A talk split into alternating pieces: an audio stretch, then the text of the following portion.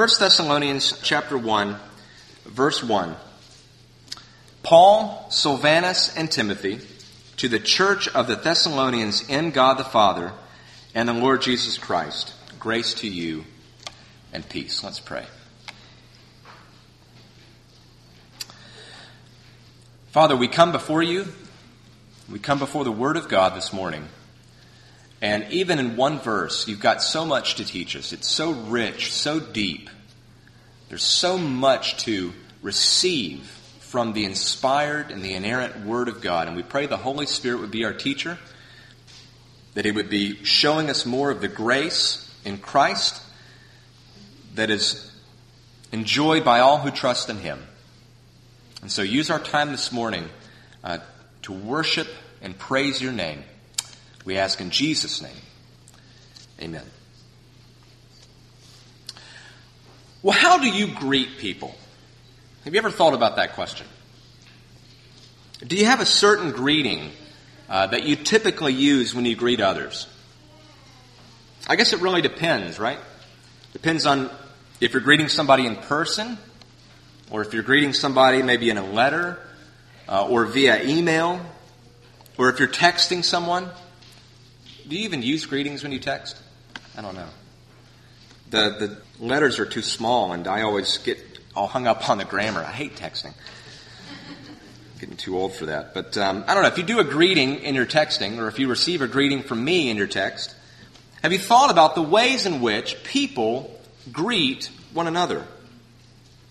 We use different greetings for different situations, and there's, there's really a lot that we can learn even from a simple greeting. So, what can you learn from a greeting? Some of the greetings that we typically use. Well, you can tell how well you know somebody, right? Somebody may say, Hey, good to see you again. It assumes that they already know the person, right? Or if they greet somebody by saying, Hi, my name is so and so, assumes they don't know the person. Or if you're like me, you've forgotten where you met them. You can tell about the occasion from a simple greeting. If somebody says, sends you a letter and at the, at the heading it says, to whom it may concern, you can pretty much assume it's going to be some kind of formal letter, some maybe a business letter. Or if it says, Dear satellite TV customer, you can toss that one. It's probably a solicitation. You can even tell where somebody's from from a greeting. You know, some people greet with aloha or good day or top of the morning to you. Or if you're from the South, how y'all doing? Love that one. You don't have to have more than one person there in order to have the second person plural y'all. Okay?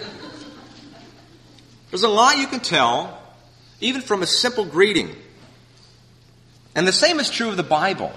When we read these greetings in the Bible, there's so much that we can learn from them. Because the Bible consists of letters. It's not all letters, but there are numerous letters that make up our Bible. Letters written by the Apostle Paul, written by John, Peter, and others. Much of your Bible are letters that were written to individuals and to churches. And they all begin with some kind of unique greeting. And like other first century letters, New Testament greetings were longer and richer in meaning than the greetings we typically use today, at least in our culture. The greetings we find in the New Testament typically consisted of three common elements.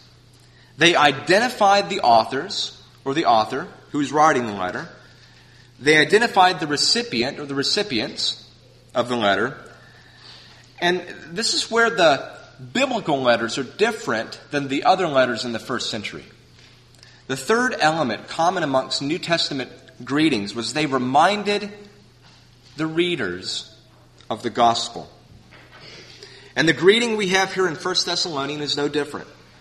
It contains all three of those elements, and although this is the shortest greeting that we have of Paul's letters, there's much that we can learn from this greeting here in 1 Thessalonians chapter 1 verse 1. So ra- rather than just passing over this, right? Because we could just jump right into the to the rest of the uh, the content here in chapter one. I think so often we read the greetings and these little little nuggets in Scripture and we just kind of leave gold on the ground, unmined. Well, rather than passing over it, let's turn to it. So if you haven't turned there already, go to 1 Thessalonians chapter 1 And let's take time to consider what God has to teach us this morning from this very simple greeting from the Apostle Paul. You'll find it on page 986 of the Pew Bibles in front of you. So, what's in the identification of the authors? Remember the three points it identifies the authors, it identifies the recipients, and it reminds the readers of the gospel. So, let's look and see what's in a greeting. What's in the identification of the authors? Well, the first thing we notice whenever we look at verse 1 is we can tell who wrote the letter, right? You see that. Paul, Silvanus, which is another way of saying Silas, and Timothy. These are uh, the authors of the letter. All three were involved in the church plant. We saw that last Sunday.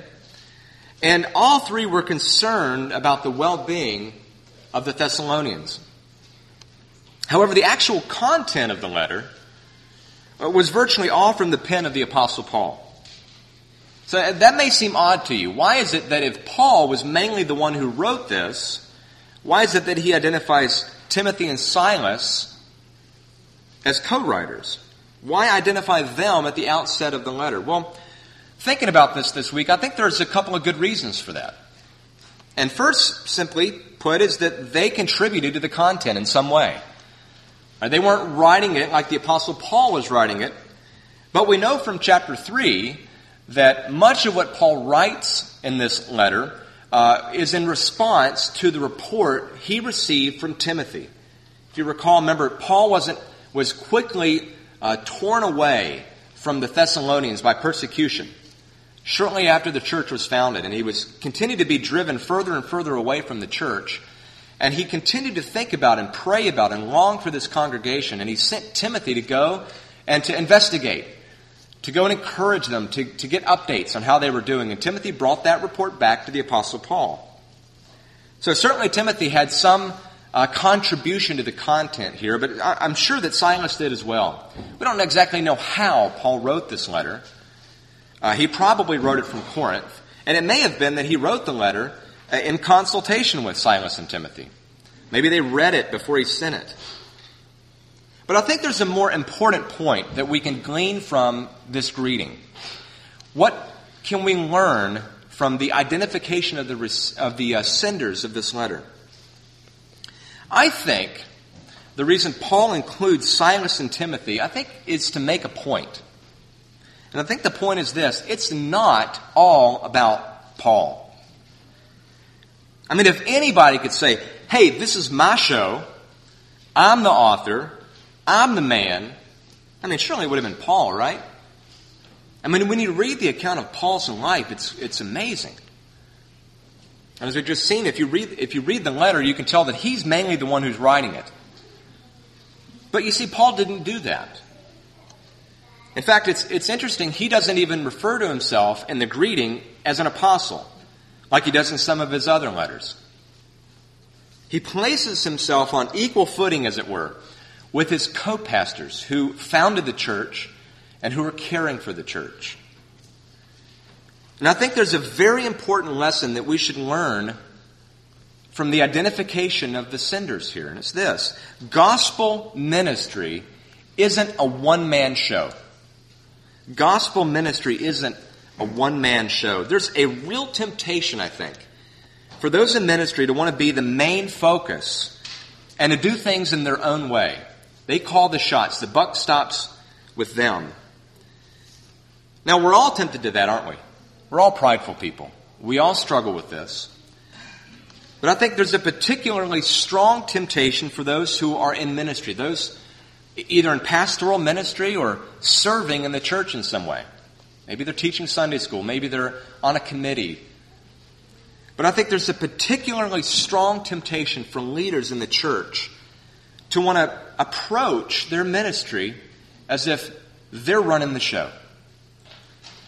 It's very easy for a pastor or ministry leader, when God begins to bless what they're doing, it's easy for us to begin attributing to ourselves the things that God is doing in and through us.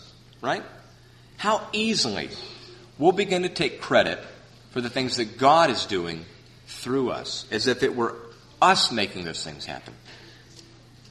Instead of focusing on the individual Our focus should be on our extraordinary God doing extraordinary things through very ordinary Christians, through sinners.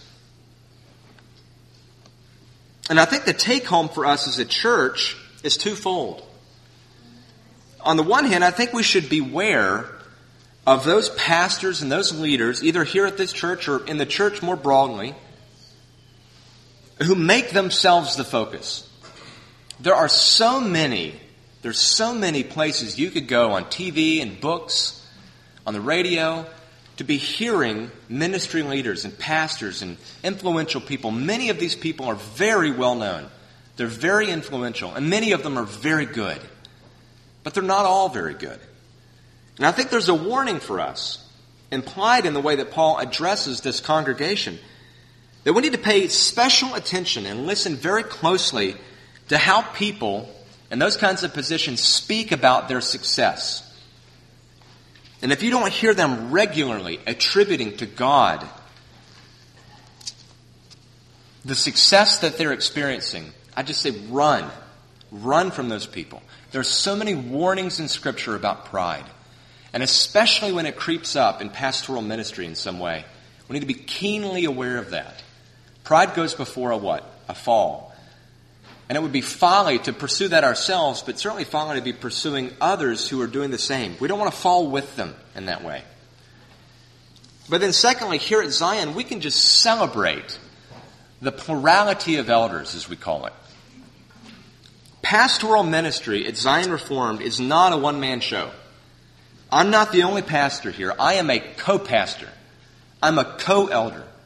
And I am delighted to be able to share the office with other brothers who are gifted by God and called by God to be shepherding you as a church. We work together as a team. And there's nothing of a, of a one man show here in this church. And I would just ask you to continue to pray for that. Pray for your pastors. Pray for your leaders. Pray for those who are serving in various ways in Sunday schools and on committees and on Bible studies. Pray for our deacons. That we would be intently focused on seeing us as part of a whole and recognizing that when God blesses us, we don't take credit for that. We give the glory and the praise and the honor to Jesus Christ, who by His Spirit is doing those things in and through us. So there's a lot we can learn from how Paul identifies the authors here in this letter, but there's also much we can learn from how he identifies the recipients. Look back with me at verse 1. Paul, Silvanus, and Timothy to the church of the Thessalonians in God the Father and the Lord Jesus Christ. Grace to you and peace. So, what's in the identification of the recipients? Well, this is a greeting, okay? This is not a theological treatise. Right? Paul is not launching into verse after verse, chapter after chapter, unpacking a theology here. But this greeting does assert an incredibly rich, incredibly important theological truth about the Church of Jesus Christ. Namely, our union with God in Christ. Or for short, our union with Christ. If we were to ask the biblical writers, if we had an opportunity to sit down and have an interview with one of the biblical writers, just pick one at random, and we asked them for a succinct Bottom line answer to the question what does it mean to be saved? I think the resounding answer from whoever you pick would simply be this To be saved is to be united with God in Christ. Salvation is not fundamentally conversion, being born again. It's not fundamentally what the Bible calls justification where God declares us to be righteous. It's not fundamentally about the propitiation, the, the, the way in which Jesus on the cross bore the wrath of God against us for our sins. It's not fundamentally that. It's not fundamentally glorification. Right? This wonderful truth that one day our bodies will be made new. They won't suffer any longer. They won't sin any longer.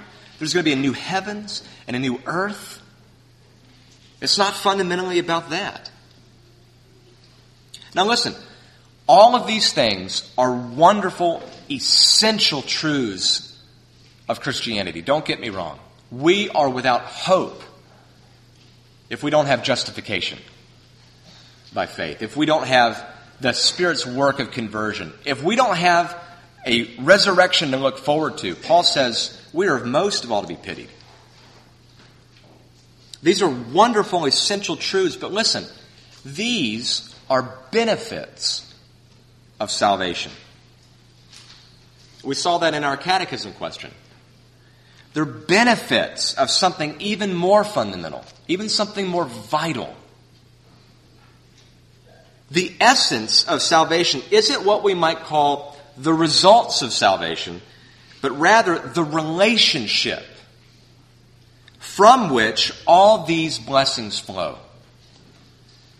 The fundamental essence of salvation is our union with Jesus Christ. The theologian John Murray, who taught at Westminster Theological Seminary many years ago, put it this way speaking about union with Christ, he said, Union with Christ is the central truth of the whole doctrine of salvation. It isn't simply a phrase of the application of redemption, it underlines every aspect of redemption. That's why another well known theologian by the name of Anthony Hoekema said it this way. He said, Once you have your eyes opened to this concept of union with Christ, you will find it almost everywhere in the New Testament. And I think he's right. Let me just give you a few biblical examples that underline the fundamental importance of union with God in Jesus Christ. Let's just take some of the, some of the parts of our salvation. Let's take election. The ways in which God chooses us in Christ. Listen to Ephesians 1, 4 through 6. Paul writes, He, that is God, chose us in Him. And we're going to hear that phrase a number of times. In Him, or in Christ. That means in union, in relationship with Jesus. He chose us in Him before the foundation of the world that we should be holy and blameless before Him. In love, He predestined us to adoption as sons through Jesus Christ. That is, through relationship with Him. According to the purpose of His will, to the praise of His glorious grace with which He has blessed us in the Beloved. Take regeneration, the way in which God causes us to be born again in Christ. Ephesians 2 4 through 5. Paul says, But God, being rich in mercy, because of his great love with which he's loved us, even when we were dead in our trespasses, made us alive. That's conversion. Listen what he says. Together with Christ, in union with him. Take justification. 2 Corinthians 5.21, a, a, a verse celebrated, celebrated by those who treasure the doctrine of justification by faith on the righteousness of Christ. Listen to how Paul puts it though. 2 Corinthians 5:21 For our sake he that is the Father made him Jesus Christ to be sin who knew no sin so that in him we might become the righteousness of God. Sanctification, the ways in which we're made holy in Christ. Listen to the illustration Jesus gives in John 15 of our union with him. This is a very helpful illustration to think through how this happens. Jesus says in John 15, verses 4 through 5, Abide in me and I in you. That's union.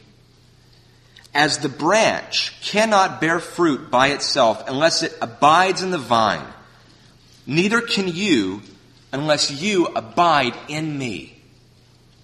I am the vine, you are the branches.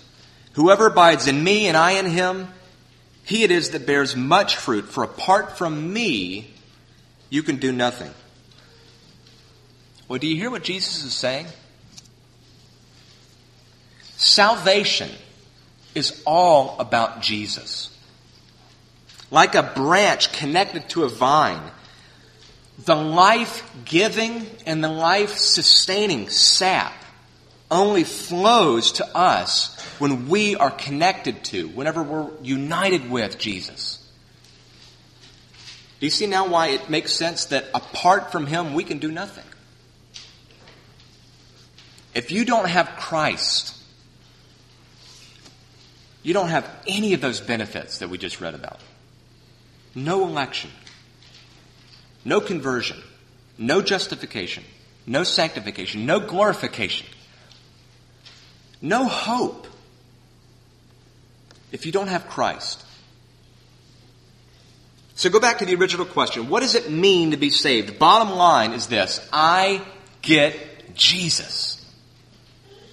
Is that how you think about salvation? Is it fundamentally a person?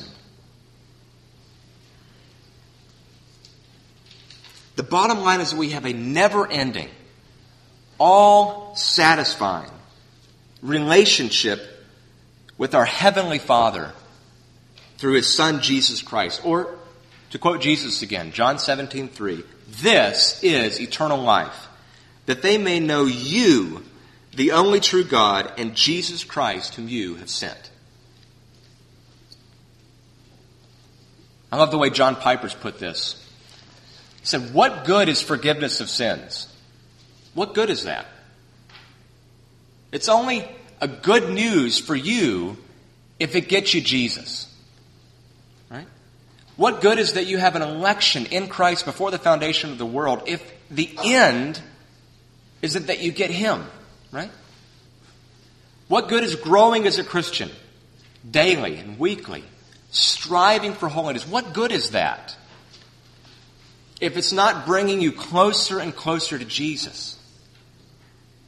What good is Christianity if it doesn't give us Christ?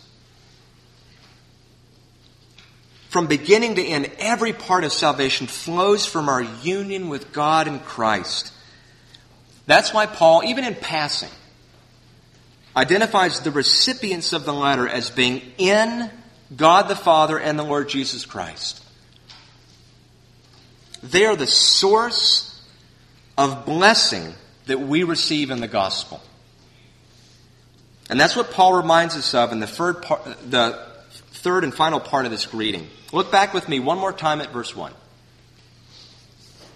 He's identified the senders, he's identified the recipients, but now he's going to remind us again of the gospel. Grace to you and peace. Very simple words. This is the shortest way Paul writes this expression in all of his letters. Every greeting of every New Testament letter that Paul wrote includes this phrase grace and peace. It's not just a cordial thing. Don't just pass over this. Every letter Paul wrote, we have in the New Testament, includes the phrase grace and peace. Sometimes it's written a bit longer. Sometimes he'll throw in mercy. But not one of his letters omits this. It's not just a convention of his day. It, he wouldn't have brought up Microsoft Word and brought up one of the form letters. It wouldn't have been there. Paul intentionally adds this to his letters for a reason. Grace and peace just simply shorthand for all of the gospel benefits that flow to us from our union with God in Christ is shorthand for the gospel. At the very outset of his letters, Paul reminds his readers of the grace and the peace that belong to them in Christ through the gospel. Of course, grace is that unmerited, and, and when you think about it, when you think about sin and the ways in which we've treated God and others, I think it's even more than unmerited, it's demerited favor. We have done everything not to deserve God's favor, but yet we receive it in what we call grace.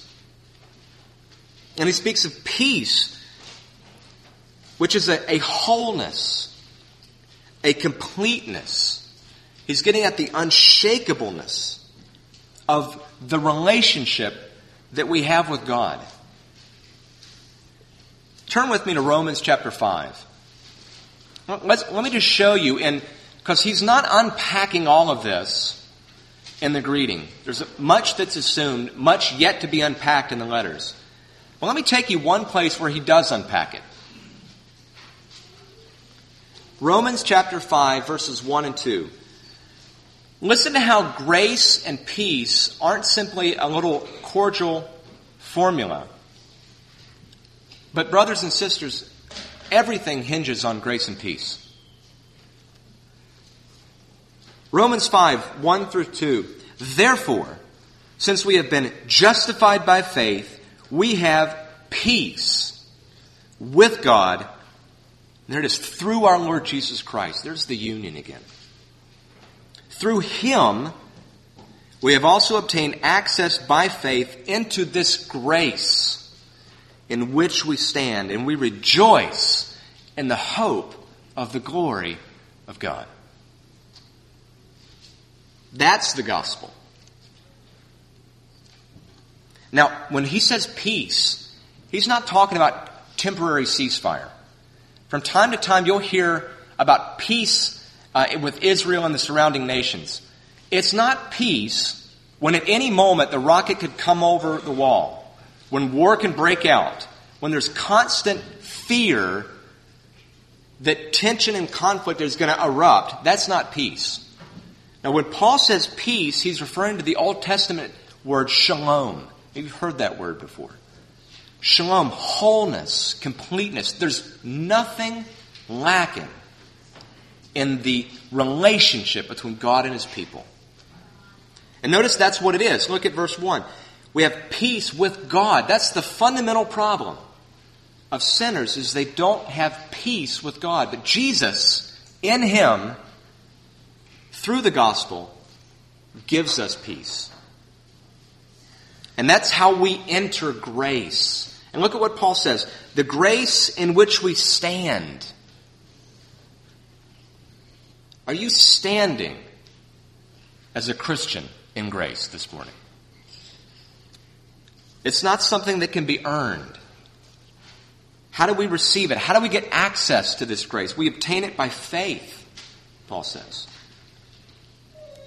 There's only one source of grace and peace, and it's God in Christ. So when you read the other letters, we'll get to it in Second Thessalonians when he says, Grace to you and peace, and then he says, From God our Father and the Lord Jesus Christ. He's saying the same thing here. He just put it in terms of union with Christ. It's only by union with Jesus Christ that we receive lasting peace and un and demerited favor from God by His grace. So, what's in a greeting? What's in a greeting? Well, a lot, as we've just seen, right? When we take the time to dig deep into God's Word, we'll find all kinds of valuable, edifying nuggets on which our souls can just be nourished that show us more of the gospel of grace and peace that we have through Christ. So as we, as we close this morning, let me just ask, do you have this grace and this peace this morning? Do you have grace and peace this morning? Now, I'm not saying, are you trying to earn grace this morning? Are you trying harder today than you did last week to get the grace? That's not what I'm asking. Not do you feel inner peace. Not do you clear your mind and, and get rid of the things of the world. I'm not talking about that. It's not what Paul's talking about. We're not talking about making your peace with God. I'm asking, have you received it? Have you received it from the only place it can be found and in the only way in which it can be received? Has God given you grace and peace this morning? Well, there's only one source. Your only hope of grace and peace is Christ. To be united with Him. That's the only way to receive it. To be bound to Christ, connected with Christ, like a branch connected to the vine. To be united with Jesus by faith. Well, let me just say to you if you haven't received that this morning, if you don't know what it's like to live day by day free from the fear that the peace you have with God is going to change tomorrow. And I'm sure there's many who maybe live that way. Well, is, is he still going to be for me after what I've done today? Do I still have peace with him in light of all the things that I've done?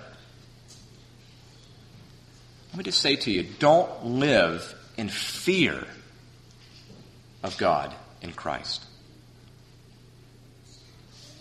Perfect love casts out fear, and that was demonstrated for us on the cross. You want to know why the peace isn't going away? Because Jesus is our peace. That's how Paul puts it in Ephesians 2. He is our peace because he took the wrath of God due to us in our place. Do you hear what I'm saying? It's paid for. It's done. And it's free. But it's only in Christ. So do you have it this morning? Do you have Christ? And if you've received Him, if you have Jesus, if He's your Lord and Savior, if you've got a relationship with Him by faith, well, then I want to tell you something. These letters, these are written for you. You, beloved in Christ, are the recipients of these wonderful promises of the gospel that are just outlined for us, page after page. You are the recipients of the exhortations to, to live for the glory of Christ.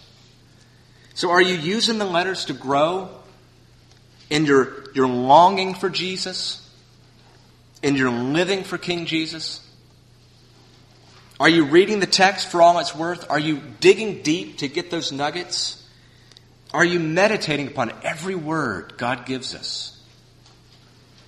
Well, may the Lord grant that we would all be digging deep into God's Word through this series as, as we grow together in Christ, in our longing for Him, and in our living for His glory and our joy. Let's pray. Father, that is our prayer. We ask for Jesus' sake that we would be looking at salvation in a Christ centered way. That we would be reading the Bible and hearing the word preached and growing in our longing for more Jesus. And that that would play itself out in lives lived for Him. That we'd be taking up our cross daily for Jesus. And that we would be bringing others to the cross of Jesus Christ. This is such good news. And people desperately need to hear it. So please, would you use this sermon and would you use the sermons in the coming weeks and in all of the ways that you grow your people to advance the good news of the gospel of Jesus Christ so that more people in our sphere of influence would be united to Jesus, bearing fruit, but seeing Him as their all satisfying everlasting grace and peace that they can enjoy forever as they give Him the praise and the honor and the glory. And we pray in His name. Amen.